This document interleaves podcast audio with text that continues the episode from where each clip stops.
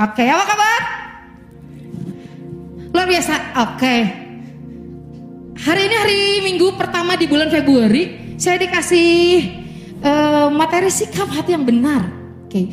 Selamat pagi teman-teman yang di YouTube. Apa kabar? Tetap semangat kita dengar firman Tuhan sama-sama ya. Oke. Ya, uh, waktu uh, nyiapin firman ini gitu ya, waktu nyiapin firman ini saya uh, siapin terus udah gitu saya save gitu ya. Pas saya save di tab saya, ternyata ada ada uh, savean yang sama, sikap hati yang benar. Saya kaget, ini siapa yang buat ya? Kok tiba-tiba ada orang yang buat di tab saya gitu ya.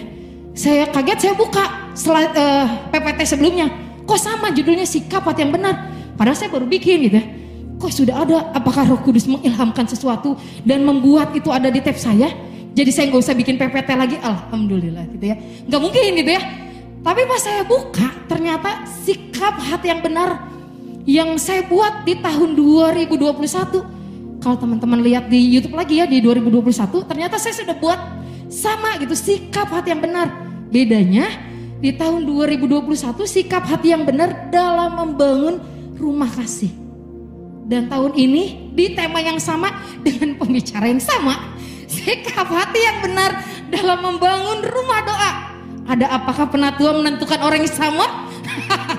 saya juga nggak tahu ya, apakah sikap hati saya kurang benar? Nggak mungkin.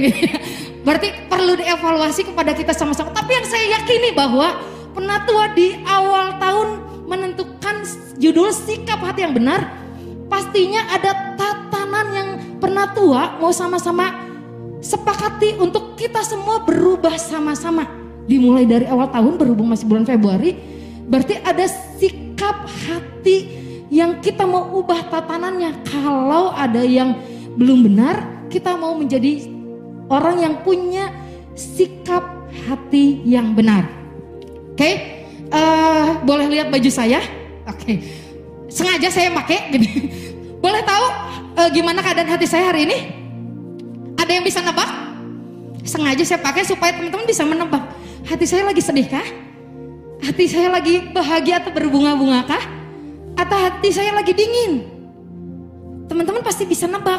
Si Karina lagi berbunga-bunga. Karena pakai baju bunga-bunga gitu ya. Gak, tapi ada aura yang keluar.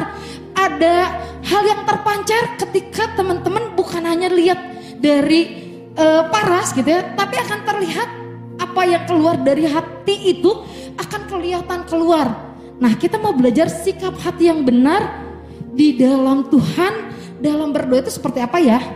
Oke, kita uh, mulai dulu dari awal. Hati itu berbicara tentang keinginan. Hati itu berbicara tentang hasrat. Hati itu berbicara tentang kemauan dan keputusan. Teman-teman semuanya, saya tanya nih, keinginan itu sebenarnya apa sih? Keinginan itu adalah sesuatu yang dari dalam hati dan keinginan itu tidak berupa action atau tindakan. Keinginan itu tidak berupa semangat.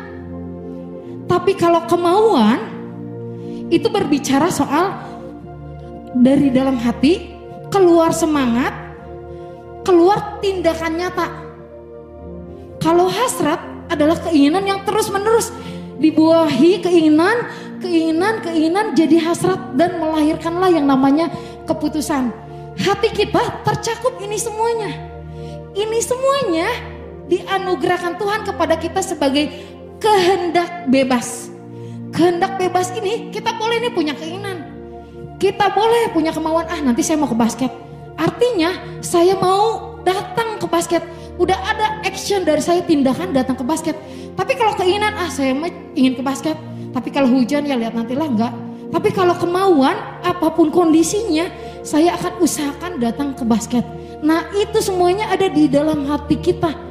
Pertanyaannya, siapa yang tahu hati kita selain diri kita sendiri? Kita semuanya dikasih kehendak bebas nih untuk melakukan ini semuanya sampai menghasilkan keputusan.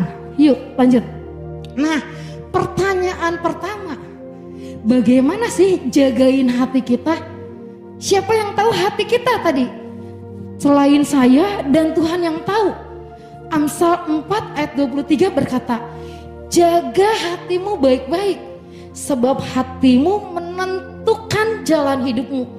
Kalau kita tidak menjaga keinginan kita, kalau kita tidak menjaga kemauan kita, keputusan kita, hasrat kita, hasrat yang salah bisa jadi hancur loh kita. Makanya di sini katakan menentukan jalan hidupmu. Saya kasih gambar digembok. Jadi hatinya benar-benar digembok. Ketika kita tahu dasarnya tadi karena kasih karunia kita dikasih kehendak bebas, sehingga kita tentu ini dasar yang benar adalah kita serahkan baik-baik kepada Tuhan. Digembok, gemboknya pakai gemboknya Tuhan. Benar-benar kita tutup hati kita buat sesuatu yang bukan daripada Tuhan. Apa aja sih? Nah digemboknya dalam hal apa? Amsal 4 ayat 23 berkata, jangan sekali-kali mengucapkan sesuatu yang tidak benar. Digemboknya apa? Mulai dari kata-kata yang tidak benar. Menjauhkan dusta, dan kata-kata yang menyesatkan orang lain. Kita ceritain tentang siapa gitu. Padahal belum tentu kebenarannya. Harusnya cross check dulu nih kebenarannya. Jangan jadi gosip. Nah, itu kata-kata Amsal 4 25 berkata, "Hendaklah wajahmu memancarkan kejujuran." Dari wajah aja kelihatan ya. Jujur atau enggak jujur, hebat gitu ya. Firman Tuhan berkata, "Wajah aja bisa kelihatan lah orang jujur sama enggak jujur." dan jangan berlaku seolah-olah ada udang di balik batu. Teman-teman pernah tahu udang di balik batu? Kalau udang di balik bakwan kita senang ya, enak gitu ya. Benar nggak? Tapi kalau udang di balik batu, kita udah siapin nih sesuatu yang ternyata ada manfaatnya yang kita ambil dari orang lain, orang lain itu nggak tahu. Amsal 4 ayat 25 berkata, harus benar-benar berbuat yang jujur dan Seolah-olah jangan sampai ada udang di balik batu.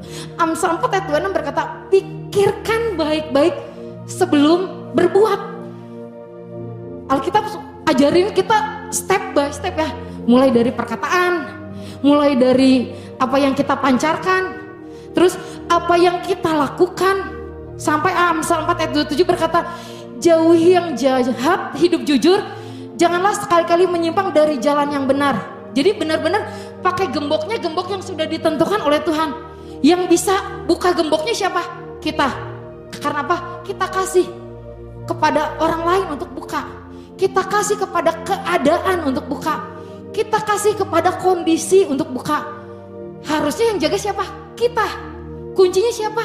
Kita. Makanya sebelumnya dikata, jagalah hatimu baik-baik Tuhan sudah tentukan jaga ya, jaga. Jadi gembok hati kita supaya apa? Supaya tidak ada satupun kondisi keadaan apa pun yang bisa membuat hati kita jauh daripada Tuhan. Oke kita lanjut. Pertanyaannya kedua, apa yang membuat sikap hati kita bisa benar? Kalau tadi kita sudah jaga, kita bisa jaga tuh kebenarannya sehingga kita hidup di dalamnya. Yang pertama adalah ketika iman kita bertumbuh di dalam Tuhan.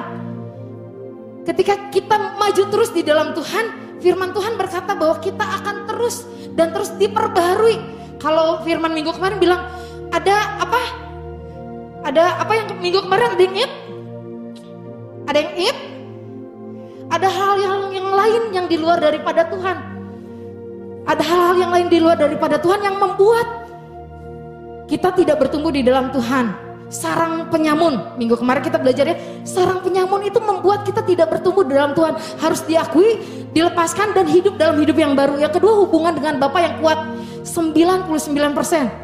Dan respon pribadi kita kepada Tuhan. Firman Tuhan berkata, Yudas 1 ayat 20, akan tetapi kamu saudara-saudara yang kekasih bangunlah dirimu sendiri di atas dasar imanmu yang paling suci dan berdoalah dalam Roh Kudus. Jadi dasar yang Tuhan kasih lewat kelahiran Tuhan Yesus di kayu salib gitu ya.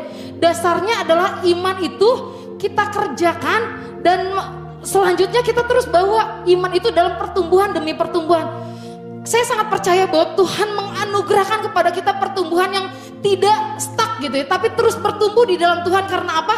Karena dia bilang ketika imanmu bertumbuh, teruslah berdoa Teruslah berdoa di dalam roh kudus yang sudah dianugerahkan kepada kita.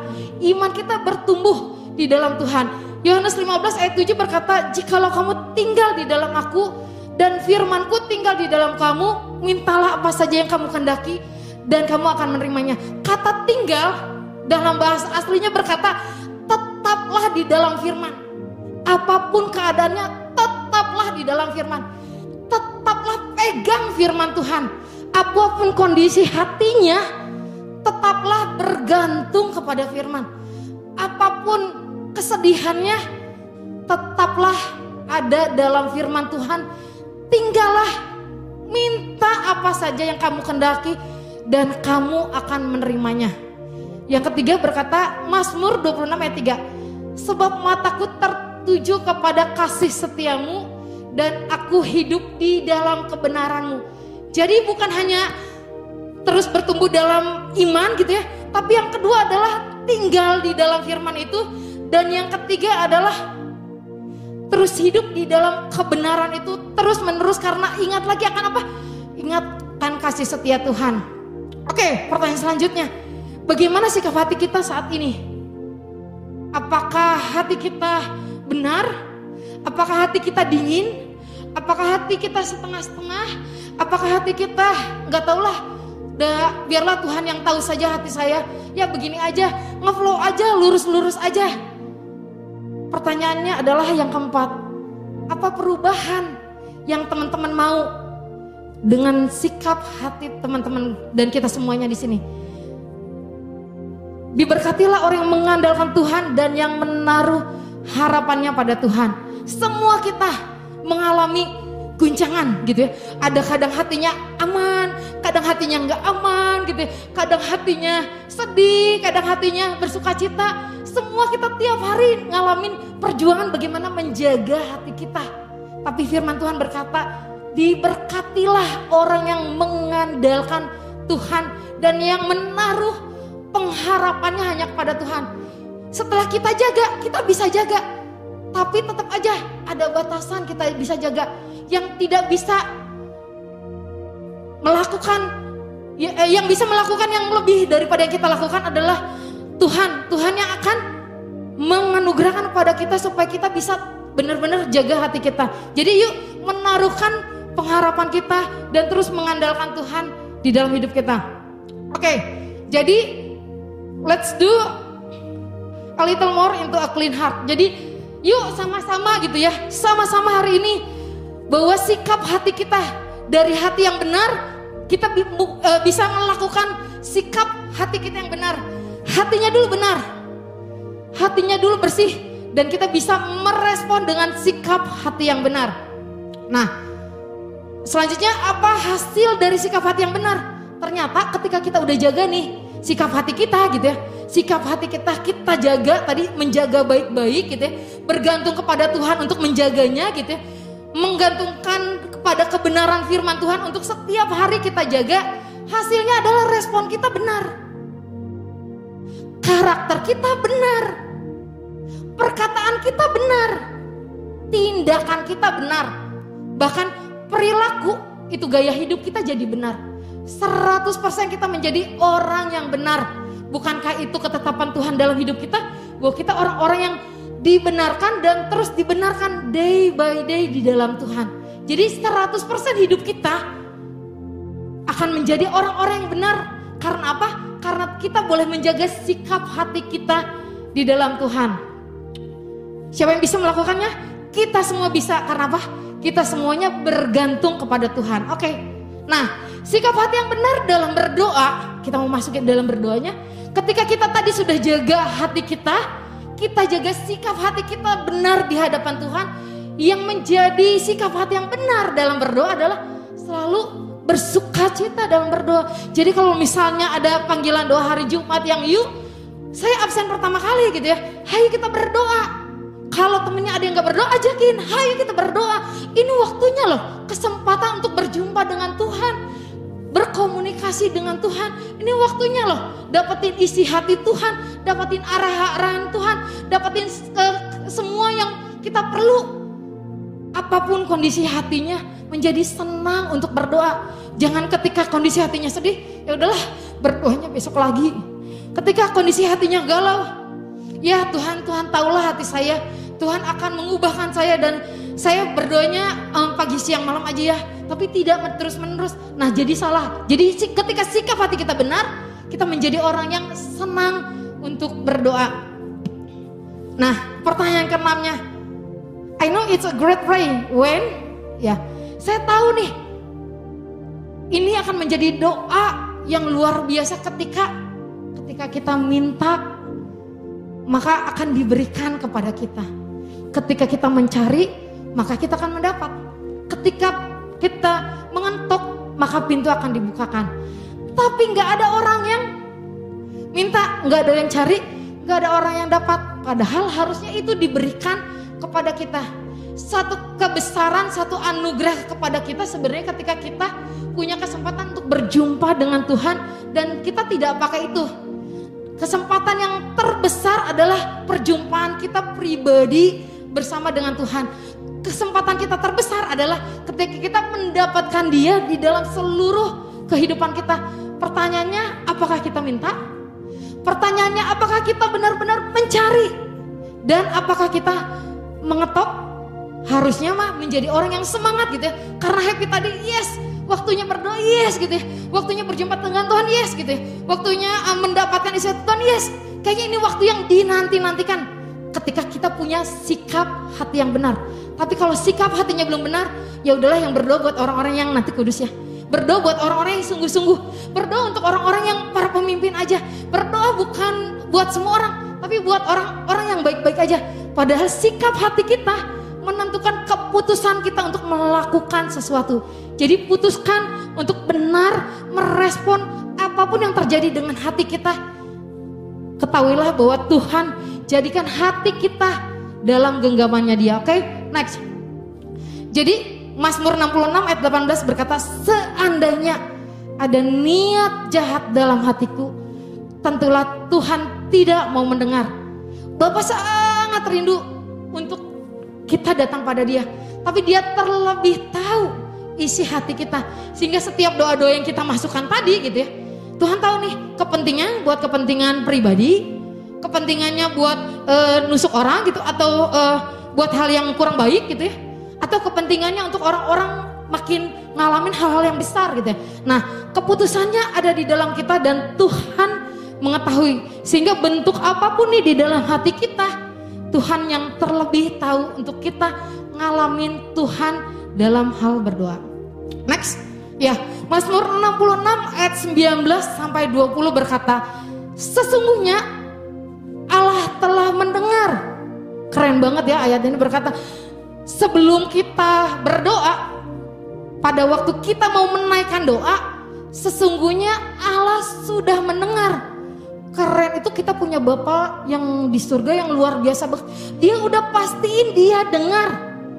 Bapak kita di bumi gitu ya. Saya waktu bisa naik motor itu ketika saya udah kerja. Karena waktu SMA saya tuh nggak diizinkan naik motor. Saya pengen gitu ya. Mas saya pengen naik motor dong pas saya naik motor. Gak boleh. Anak perempuan. Nggak boleh naik naik motor nanti jatuh. Kalau sekarang kecepatan berapa? Hai kita gas gitu ya. Salah gitu ya. Oke gitu ya. Nah karena apa? Karena udah dipercaya. Nah bapak kita gitu ya. Bapak kita mempercayakan kepada kita untuk punya relationship dengan dia sehingga setiap doa yang kita naikkan dia dengar. Kita itu sahabatnya dia sehingga kita di Allah dengar. Jadi tetaplah berdoa yang kedua, ia telah memperhatikan doa yang kuucapkan. Diperhatikan doa buat sekolah, doa buat keluarga, doa buat kelulusan, doa buat pasangan, doa buat keuangan. Tuhan bilang dia memperhatikan hanya kita aja yang merasa kayaknya Tuhan gak dengar. Kayaknya Tuhan lupa atau kayaknya Tuhan eh, ini uh, kehilangan list doa-doa saya. Tapi dia bilang ia telah memperhatikan semua doa yang kuucapkan. Jadi, uh sampai teruslah berdoa gitu ya. Terpujilah Allah yang tidak menolak doaku. Ini ayat bilang dia tidak menolak doa kita ketika kita punya sikap hati yang benar. Jadi teruslah berdoa dan tidak menjauhkan kasih setianya daripadaku. Dia menjamin semua hal. Karena apa? Karena anaknya yang tunggal aja dia kasih. Dan dia nggak akan mungkin nggak menjawab semua yang kita doakan sesuai dengan kehendaknya. Jadi teruslah berdoa sampai sesuatu terjadi. Pernah dengar lah ya. P for pray, U until as something H for happen. Jadi push. Coba bilang kiri kanannya, yuk berdoa. Push. Push teman-temannya untuk berdoa. Ini waktunya. Enggak kebetulan gereja kita tahun ini punya slogan gitu ya membangun rumah doa. Pastinya ada hal yang Tuhan mau sampaikan kepada banyak pendoa. Bukan hanya orang-orang yang bisa berdoa itu, tapi kepada semua kita. Hari-hari ini Tuhan mau menyampaikan isi hatinya, kerinduannya karena kita anaknya. Ketika kita anaknya bertumbuh di dalam iman, ketika kita anaknya bergaul dengan firman, ketika kita anaknya terus mengerti bahwa Tuhan menyertai kita, tidak ada satupun yang tidak akan terjadi corona ini sudah pernah ada yang dapetin beberapa hamba Tuhan gitu ya. Saya percaya bahwa Tuhan masih berbicara. Kalau nabi-nabi berbicara, kalau orang-orang dapetin, saya sangat percaya untuk 2, 3, 5 tahun ke depan Tuhan harus berbicara kepada semua kita. Bukan hanya kepada e, nabi-nabinya, tapi semua kita orang-orang yang mendengar suara Tuhan dan terus berdoa di dalam Tuhan. Oke? Okay? Nah ini yang saya bilang terakhir. Saya menaruhkan gembok hati saya kepada Tuhan. Membuat komitmen yang saya buat gitu ya. Untuk menjaga sikap hati saya benar. Untuk menjaga supaya saya senang berdoa. Saya bikin komitmen dengan Tuhan.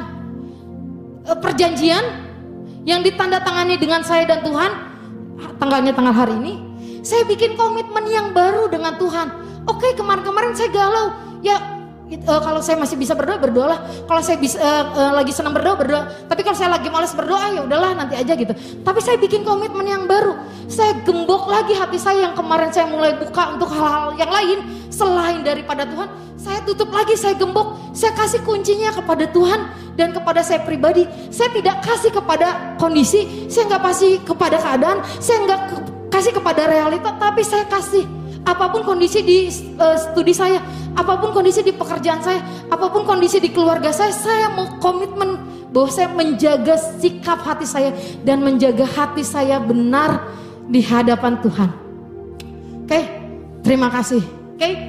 itu aja uh, yang saya mau sampaikan. Yuk kita semuanya punya koneksi yang terus terhubung dengan Tuhan tahun 2022 ini pastikan bilang kiri kanan pastikan kita semua terkoneksi dengan Tuhan karena kita punya sikap hati yang benar dalam berdoa. Kita semuanya menjaga hati kita benar di hadapan Tuhan. Menjaga sikap hati kita, perilaku kita, perkataan kita, karakter kita, tindakan kita, bahkan gaya hidup kita menjadi benar di hadapan Tuhan sehingga kita bisa berdoa, dapetin Tuhan, dapetin hatinya, dapetin kerinduannya dan menjadi orang yang senang untuk berdoa. Berdoa bukan lagi satu kewajiban, berdoa bukan lagi satu keharusan, tapi berdoa menjadi gaya hidup kita semuanya. Bukan orang yang lama, bukan orang yang baru, tapi kita semua dengar apa yang dia sampaikan. Dia bisa sampaikan dengan verbal, dia bisa sampaikan dengan firman, dia bisa sampaikan dengan kesan. Dia bisa sampaikan apa pun juga. Tapi pertanyaannya, mau nggak kita berikan hati kita buat Tuhan?